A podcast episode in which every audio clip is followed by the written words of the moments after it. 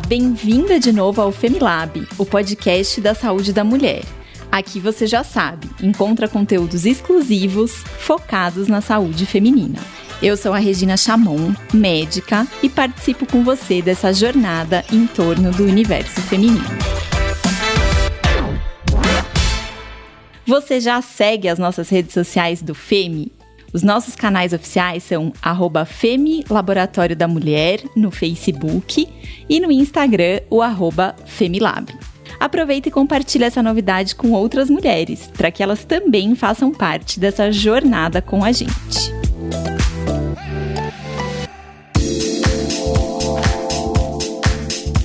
E você aí que está me ouvindo, sabe o que, que é vaginite e vaginose? Sabe a diferença entre as duas? Pois é, elas são um dos principais motivos da procura de muitas mulheres pelo ginecologista. E nesse episódio, nós vamos abordar sobre essas duas infecções, suas diferenças, causas, como prevenir e, por fim, ficar por dentro dos seus tratamentos e dos impactos que elas causam na nossa qualidade de vida e no bem-estar. E para esse papo calcinha de hoje, receberemos uma convidada especial e expert sobre o assunto, para esclarecer todas as nossas dúvidas e nos dar muitas dicas para manter a saúde em dia. Eu recebo aqui a doutora Glene Rodrigues, que é graduada em Medicina pela Universidade Federal de Juiz de Fora, em Minas Gerais, fez residência médica na PUC Sorocaba, Possui título de especialista em ginecologia pela Federação Brasileira de Ginecologia e Obstetrícia e o título de especialista em colposcopia e patologias do trato genital inferior. Ela é especialista em sexologia pela Sociedade Brasileira de Sexologia, com título de especialização em medicina sexual pela Federação Brasileira de Ginecologia. Foi coordenadora dos grupos de disfunção sexual no Hospital Pérola Byton por 15 anos, é palestrante em empresa sobre a saúde da mulher há 20 anos e médica diretora da empresa Clínica Glene Rodrigues Medicina Integrativa e Funcional. Bem-vinda, doutora Glene. Obrigada, é um prazer estar aqui com vocês. Muito obrigada pelo convite e vamos bater um bate-papo gostoso aí. Isso aí. Gleene, eu queria começar te perguntando sobre vaginite e vaginose. A gente sabe que são uma das principais queixas da mulher no consultório ginecológico. Então eu queria que você contasse pra gente o que, que é vaginite, o que, que é vaginose e qual é a diferença entre elas duas. É, a vaginite é uma inflamação da parede vaginal. Isso pode ser causado é, tanto pela questão ah, do desequilíbrio hormonal na, na, menopausa, onde você tem uma atrofia da mucosa da parede vaginal que favorece o desequilíbrio dos lactobacilos e aí você pode fazer um tratamento específico, mas também pode ocorrer por uma questão é, alérgica, então o uso de uma camisinha, tem pacientes que têm uma alergia com a borracha da camisinha, né, e pode desenvolver um processo inflamatório. Pode ocorrer também por infecções, por parasitas, por bactérias, então também tem um tratamento específico. E a vaginose, ela vai ter um desequilíbrio de pH é, vaginal. Dentro desse pH vaginal, é quando ocorre contato dessa da gardinerela, que mais comum é a gardinerela provocando essa vaginose, libera aminas, né? É, são ah, anaeróbios e aí você tem um odor de peixe podre. Isso é o que mais incomoda a mulher. Ela já chega no consultório falando: eu tô com um cheiro muito estranho. Meu parceiro ele está incomodado com esse cheiro e aí a gente vai fazer um tratamento específico. Ô Glene, então, é, veja bem se eu entendi. A vaginite é uma inflamação da parede vaginal que pode ter uma série de causas. Uma infecção, ou uma alergia, ou a própria alteração hormonal da menopausa. E a vaginose é uma infecção por um bicho aí chamado Gardnerella, que tem esse cheiro muito característico quando há uma mudança do pH da vagina, é isso? Perfeito. Isso incomoda muito a mulher, né? É, incomoda de várias formas.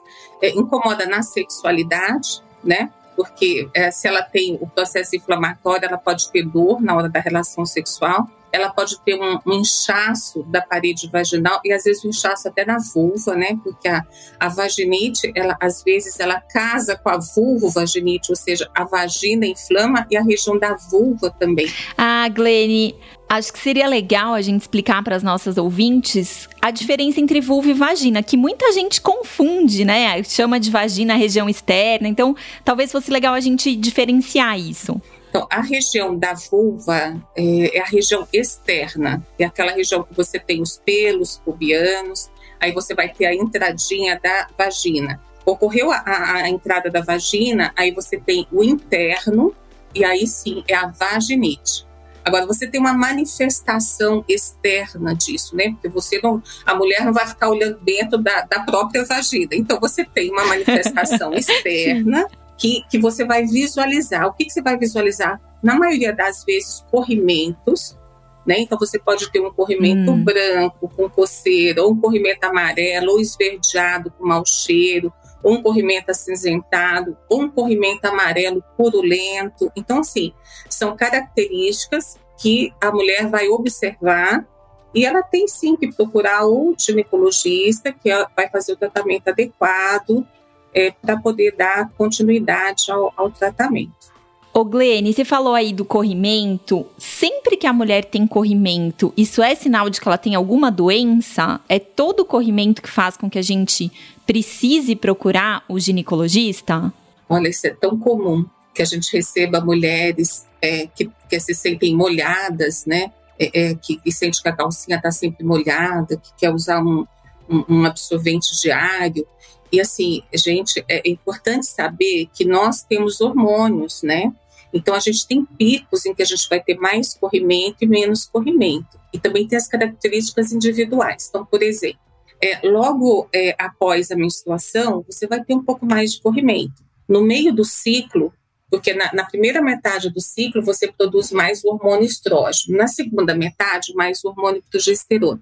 Então, no meio do ciclo, que é a época da ovulação, se você não faz uso de, de pílulas, né, ou contraceptivos que usam hormônio, você vai ter uma, uma secreção mais gosmenta, né, tipo clara de ovo, e ela vai ficando mais gosmenta, que é o, a, a, o corrimento da ovulação. E quando você está é, tá no período pré-menstrual, você também tem uma secreção um pouquinho mais exacerbada. E outra coisa, gente, se você tiver também com, com um parceiro ou, ou ver um sentir desejo, tesão, você também você vai é, lubrificar essa vagina. Então, na realidade, é, a gente tem num período de, de ciclo de 28 dias, você tem muito mais secreções que são fisiológicas, que são normais. Mas se você tem dúvida, você procura o consultório, a gente faz o exame, a gente vai pedir os, os exames laboratoriais que você tem que fazer de rotina, o Papa Nicolau, a colposcopia, a pesquisa da secreção, a bacterioscopia. É, hoje eu peço até é, PCR das secreções, que é um exame até mais, mais é, com acurácia maior, a gente vê se tem bactéria, se tem protozoário, se tem é, é, gonorreia, enfim, tudo é possível. A gente hoje tem uma possibilidade e a gente está num, num, local de excelência, que é, a gente está numa, numa das grandes cidades né, brasileiras que a gente tem acesso é, a esses exames de excelência. Então, assim, é, a gente consegue verificar e dar uma devolutiva para a paciente. E se for fisiológico, a gente vai falar que é normal. E a paciente vai ficar bem, ela se sente mais segura, né? Até com a parceria né? Então isso é muito importante. E para quem está longe, o nosso podcast ele é ouvido por pessoas em todo o Brasil.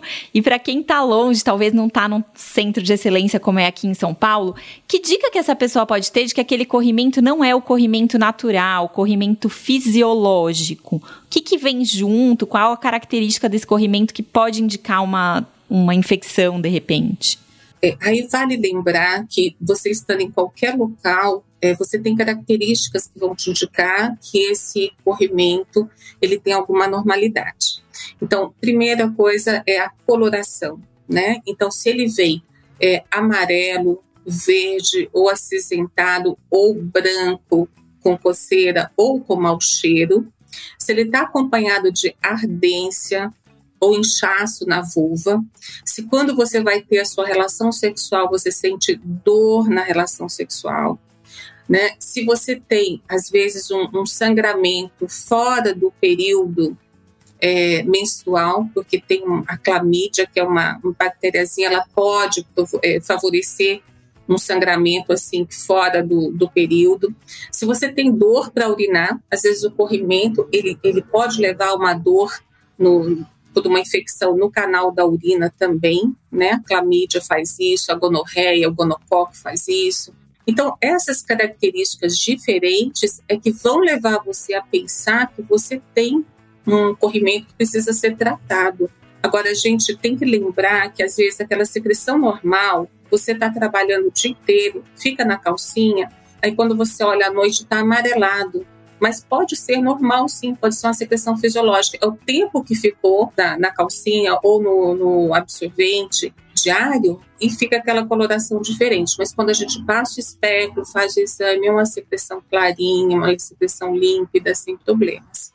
Bom, doutora Glenn, então, mesmo sabendo aí que a, a, gente tem um corrimento que pode ser fisiológico, é importante a gente estar tá em dia com as nossas, com os nossos exames ginecológicos. Então, acho que é, é, toda mulher deve ter esses exames anuais feitos. Mas eu queria saber se existem alguns hábitos do meu dia a dia que podem contribuir, que podem favorecer que eu tenha uma vaginite, uma vaginose. Como é que eu posso me cuidar no dia a dia para evitar isso? Então, o primeiro são a prevenção, a consulta regular ao ginecologista, né, com os exames em ordem, né, o Papa Nicolau, colposcopia, os exames laboratoriais. Em segundo lugar, é uma alimentação adequada, onde você vai fazer uso de preferência né, de alimentos orgânicos, legumes, verduras, é, frutas, e evitar os alimentos inflamatórios, que seriam o excesso de açúcar, que vai favorecer um pH ácido, é, fazer consumo de alimentos alcalinos, então é, a boa hidratação, dois litros e meio de água por dia, né? O, o suco verde é bem-vindo duas vezes por semana, né? Então isso vai favorecer a sua saúde como um todo, inclusive a sua saúde vaginal. Em relação ao uso de sabonetes íntimos, não prescrevemos você só vai fazer uso de uh, alguma substância para alcalinizar ou acidificar a sua vagina se o médico prescrever, se isso for necessário, de acordo com o corrimento que você é, estiver apresentando. Outra coisa é não é necessário ficar usando absorventes diários, porque isso interfere algumas vezes na ventilação né, da, da sua vulva, da sua vagina. Então, assim, a lingerie de algodão também é bem-vinda. Algumas pessoas fazem alergia com a, a lingerie de tecido sintético. Eu gosto muito do sabonete de pH neutro mesmo. Para pacientes que têm assim, muita queixa de corrimento, você pode usar um sabonete de bebê neutro, hum. líquido, e não precisa fazer uso intravaginal. É uso por fora mesmo na vulva. Então, o sabonete não precisa ser o sabonete íntimo todo dia, o sabonete normal, neutro e só na parte de fora. Assim, estamos falando para um Brasil inteiro que não, às vezes não tem acesso né, a produtos é, industrializados. Então, assim, o sabonete basiquinho, neutro de bebê, ele funciona muitíssimo bem. Pode ficar tranquila. Não fazer ducha vaginal não é necessário. A ducha vaginal, às vezes, ela leva bactérias que estão na pele para dentro da vagina, então não precisa. Uso do OB, gente, o absorvente interno, cuidado, é você tem que trocar ele com uma frequência maior. Você pode trocar a cada duas, três horas. Né? Não dormir com absorvente interno, não é recomendado. E hoje também está muito comum o uso dos copinhos para menstruação. Do copinho, isso que eu ia perguntar. É. Então, assim, tem que ser bem higienizado, né? Eles têm que ser fervidos, tem que ter uma panelinha própria para ferver, talvez vazar. Então, assim, esses cuidados básicos vão te dar uma boa saúde vaginal. Usar camisinha quando for ter relação sexual, para você não, não adquirir doenças sexualmente transmissíveis. Então, esses são os cuidados básicos. Doutora Glene, sobre o copinho ainda, fiquei com uma dúvida aqui. Você falou que não é bom dormir com absorvente interno, mas o copinho também não é bom usar às 24 horas do dia? Ou se a gente, de repente, trocar o copinho, fizer essa higienização de maneira adequada, ele pode ser usado? o ideal para dormir é que você não use nem copinho nem absorvente interno. Então, assim, esses métodos externos, eles vão ser utilizados quando necessários, né? Então, assim, é, muitas pacientes jovens, essa geração jovem está usando muito do copinho, está usando muito o, o absorvente de, de, tecido, né? Novamente. É, então, uh, pode usar, né? Mas assim, à noite, use um absorvente externo, não precisa usar o copinho, nem absorvente interno, que seria o, o tampão, né? Ótimo. De repente fazer uma combinação aí, né? De dia o copinho, à noite o absorvente externo e fica tudo bem. Perfeito. Isso, fica tudo bem. E sempre, gente, lembrando, como a doutora Glene falou, da adequada higienização quando você for usar um desses absorventes que são reutilizáveis. Que isso acredito que tem um impacto bem grande na nossa saúde. Sem dúvida. Tem que ter esse cuidado com a higienização. Bom, a gente falou um pouquinho aí sobre as vaginites, as vaginoses. Eu queria saber se existem outras doenças inflamatórias que podem acometer a região pélvica da mulher, se como que a gente pode estar atenta para outras coisas que não só infecções.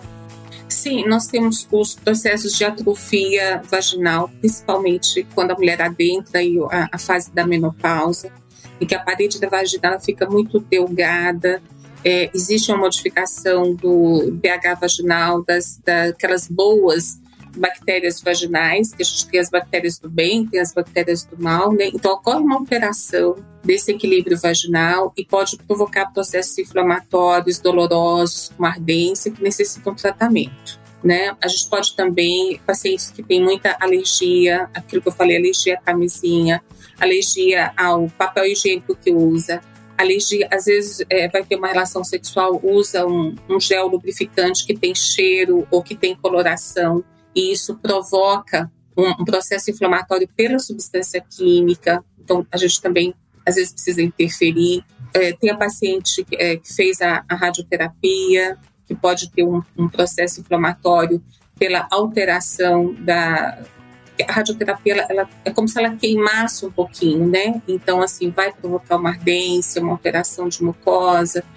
Então, esses processos todos também levam. Então, por isso que a paciente vem na consulta para a gente fazer uma avaliação para ver as causas e tratamento correto.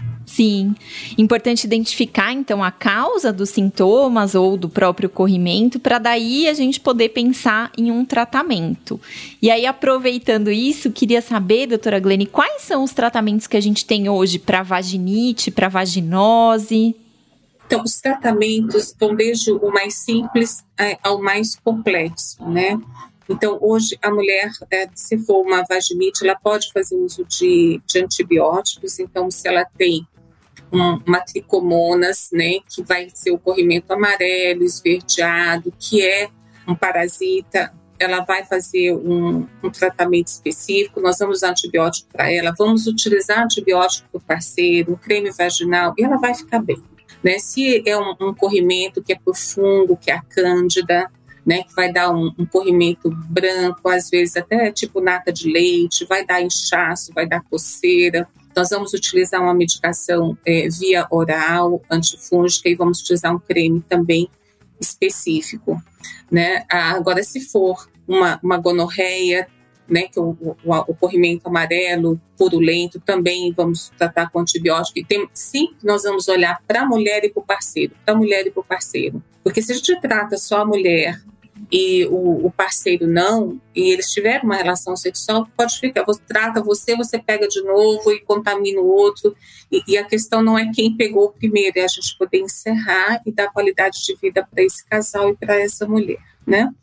E a gente pode usar também, às vezes é necessário usar um creme vaginal com um pouquinho de corticoide para desinflamar um pouquinho essa vagina, eh, desinflamar a vulva, né? E eu gosto muito, às vezes, quando inflamou muito, a gente desinflama, às vezes a gente precisa hidratar um pouquinho essa vagina, hidratar a vulva para ela recuperar, né? Porque a gente tem que raciocinar é, é, mucosa, um pouco parecido com pele, em que a gente você tem que tratar e depois recuperar a hidratação, né? Principalmente para quem tem é, relação sexual, é, não deixa de ser um atrito, né? Pênis, vagina, né? Ou se você vai inserir um, um absorvente interno, ou se você vai inserir o copinho vaginal, eles também podem, podem fazer um atrito e, e incomodar e, e, até levar um, alguma inflamaçãozinha ali, que às vezes não é bactéria, não é nada. Então, às vezes, um, um lubrificante para ajudar na inserção, é, às vezes, um hidratante para hidratar essa mucosa, tudo faz parte do tratamento. Usar um, uma roupa, às vezes é necessário usar um vestido, não usar calcinha, até que, que o processo vá se resolvendo, né? Então, tudo isso faz parte. Eu ia te perguntar isso, Glene, porque minha avó sempre falava que a gente devia dormir sem calcinha para dar uma ventilada ali nas partes baixas. Eu queria saber se é verdade isso mesmo, se à noite a gente ficando sem calcinha diminui o risco da gente ter essa, esses quadros vaginais. Primeiro tem a questão do conforto, né? Tem mulheres que gostam mesmo de, de não usar calcinha, e aí é de acordo com cada um. Mas sim, permite uma ventilação melhor, você não está em contato com, com tecido é, sintético, né? Agora, assim, não é uma, uma ordem absoluta, né? Tem mulheres que, se você falar para ficar sem calcinha, elas parece que se sentem assim, é, faltando alguma coisa, está faltando um acessório e eu não consigo dormir porque eu tirei a calcinha. Então, se elas se sentem confortáveis. Então, se a gente tem que respeitar o, o jeito de cada mulher. Mas, por exemplo, tem mulheres que, num, em determinadas situações de, de tratamento, é que eu falo, põe uma saia longa e vai sem calcinha trabalhar, porque até a calcinha irrita, né, para fazer o contato. Então eu falo, tem direito a ser um pouquinho de Marilyn Monroe e se sentir uma mulher, né? E não tem problema nenhum, pode ir sem calcinha ou usar uma calcinha maior ou mais confortável com um tecido de algodão. Mas sim, vale, vale a pena sim a, a mulher olhar aquilo que faz bem a ela e se sentir confortável. Acho que é isso a gente vem falando muito nos nossos episódios aqui, como é importante a gente se conhecer e a partir desse conhecimento a gente entender o que é melhor para o nosso corpo e para a nossa saúde. Sem dúvida.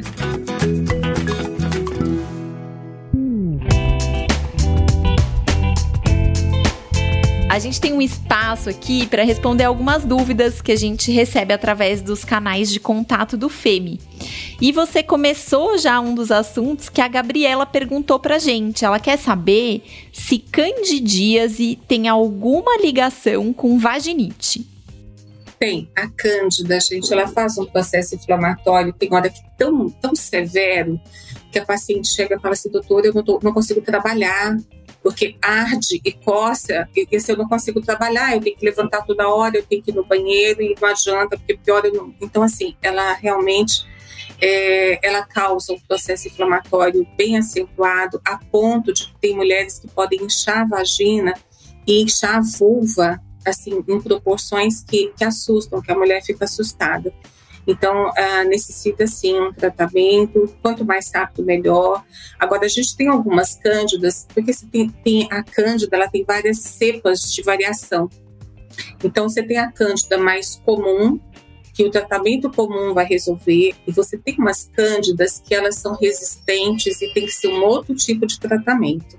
Você trata é, o período, período menstrual melhora, porque a cândida, gente, ela gosta de um pH ácido, né? Então a gente pede à mulher para não comer muito açúcar, não, não comer muita uva, não comer muito carboidrato, chocolate, porque senão ela piora. E aí quando chega o período menstrual, o pH ele vai ficar mais alcalino. Então só do, do pH ficar alcalino inibe um pouquinho a proliferação do fungo. Aí ela tem uma falsa sensação de melhora. Aí termina a menstruação, volta a coceira, volta a inflamação, volta a ardência e ela fica desesperada. Então, é, a cândida, ela, é, eu diria que é o corrimento mais comum, né, que a gente tem. E lembrar que quando você vai para a praia, nessa né, época de verão, o biquíni molhado, o biquíni molhado também favorece a proliferação do, do fungo, da cândida. Então tem que ter uma atenção especial, porque ela incomoda mesmo, precisa ser tratada. Muito bom. Uma outra ouvinte nossa, a Débora, perguntou se a vaginose causa desconforto na relação sexual. Acho que você começou a falar, mas a gente poderia talvez aprofundar um pouquinho mais nesse tema. Débora, o maior desconforto que ela causa é o cheiro. Porque o homem, quando ele ejacula, o, o esperma ele vai alcalinizar dentro da vagina. E aí a, a que o nome é Gardnerella, ela produz, ela libera uma mina que tem cheiro de peixe podre. E aí o homem reclama, porque ele vai sentir, e a mulher fica muito envergonhada porque ela também sente esse cheiro. E, e, outra coisa, quando você menstrua, a mesma coisa, o pH fica mais alcalino. Então a mulher ela vai usar o absorvente, mas ela vai estar tá sentindo aquele cheiro. Então ela acha que todas as pessoas do trabalho, as pessoas que estão perto dela, estão sentindo aquele cheiro, então incomoda. Então a vaginose, né, que é produzida principalmente pela Gardnerella, incomoda muito pelo cheiro. Então tem que tratar, gente, porque ninguém precisa ficar sentindo incomodado nessa vida, né, doutora Glenn? Ó, eu vou para a última pergunta das nossas ouvintes aqui, que foi da Ana Maria. E essa é uma pergunta que eu acho importante a gente estar tá atento, não só, meninas, no episódio de hoje, mas em outras questões referentes ao nosso dia a dia, à nossa saúde. Ela perguntou: eu posso me automedicar de acordo com os sintomas que eu tiver, igual com a candidíase? Eu não recomendo. Porque você viu o que nós acabamos de falar até agora, é que são vários tipos de corrimento, cada um tem um tratamento específico. Então, se você for automedicar, você tem uma chance muito grande de ficar errando, errando e até prejudicar mais essa mucosa vaginal. Então, o que eu recomendo é que você procure o ginecologista, que ele vai fazer o diagnóstico assertivo, o tratamento assertivo né, para você, se precisar para o parceiro também, tá bom? Turma, automedicação nunca é um bom negócio. Então é importante autoconhecimento, sim, mas na hora de tomar remédio, deixa o médico te ajudar, não vai tomando por conta, não. Glene, a gente já está indo para os momentos finais aqui do nosso papo. Eu queria que você deixasse uma mensagem para as nossas ouvintes, algo que você acha que seja importante ou que resume aquilo que a gente conversou aqui hoje. Olha, gente, o que resume tudo na, na vida da mulher é que ela tem que se gostar, se amar, ela tem que cuidar dela própria e assim, cuide da sua saúde como um todo e tenha muito carinho com a sua saúde vaginal, porque ela também é muito importante para você, para o seu relacionamento, para sua autoestima, tá bom? Um beijo grande no coração de vocês, muito obrigada pelo convite. Glene, a gente que agradece. Hoje a gente conversou aqui no nosso episódio sobre vaginite e vaginose. A gente viu que existe um corrimento que é normal na mulher, que é fisiológico, mas também esse corrimento ele pode ser decorrente aí de alergias, de infecções. Então é importante estar com a saúde em dia. Falamos um pouquinho sobre cuidados gerais de saúde que são importantes, uma boa alimentação, questões relacionadas à nossa higiene. E a gente teve o prazer de receber a doutora Glene aqui conosco. Queria pedir, Glene, para você deixar os seus contatos, seus projetos, redes sociais, como é que as nossas ouvintes podem te encontrar? Olha, no Instagram é Glenn Underline Rodrigues, no blog www.glenn Rodrigues. Tá bom? Ótimo.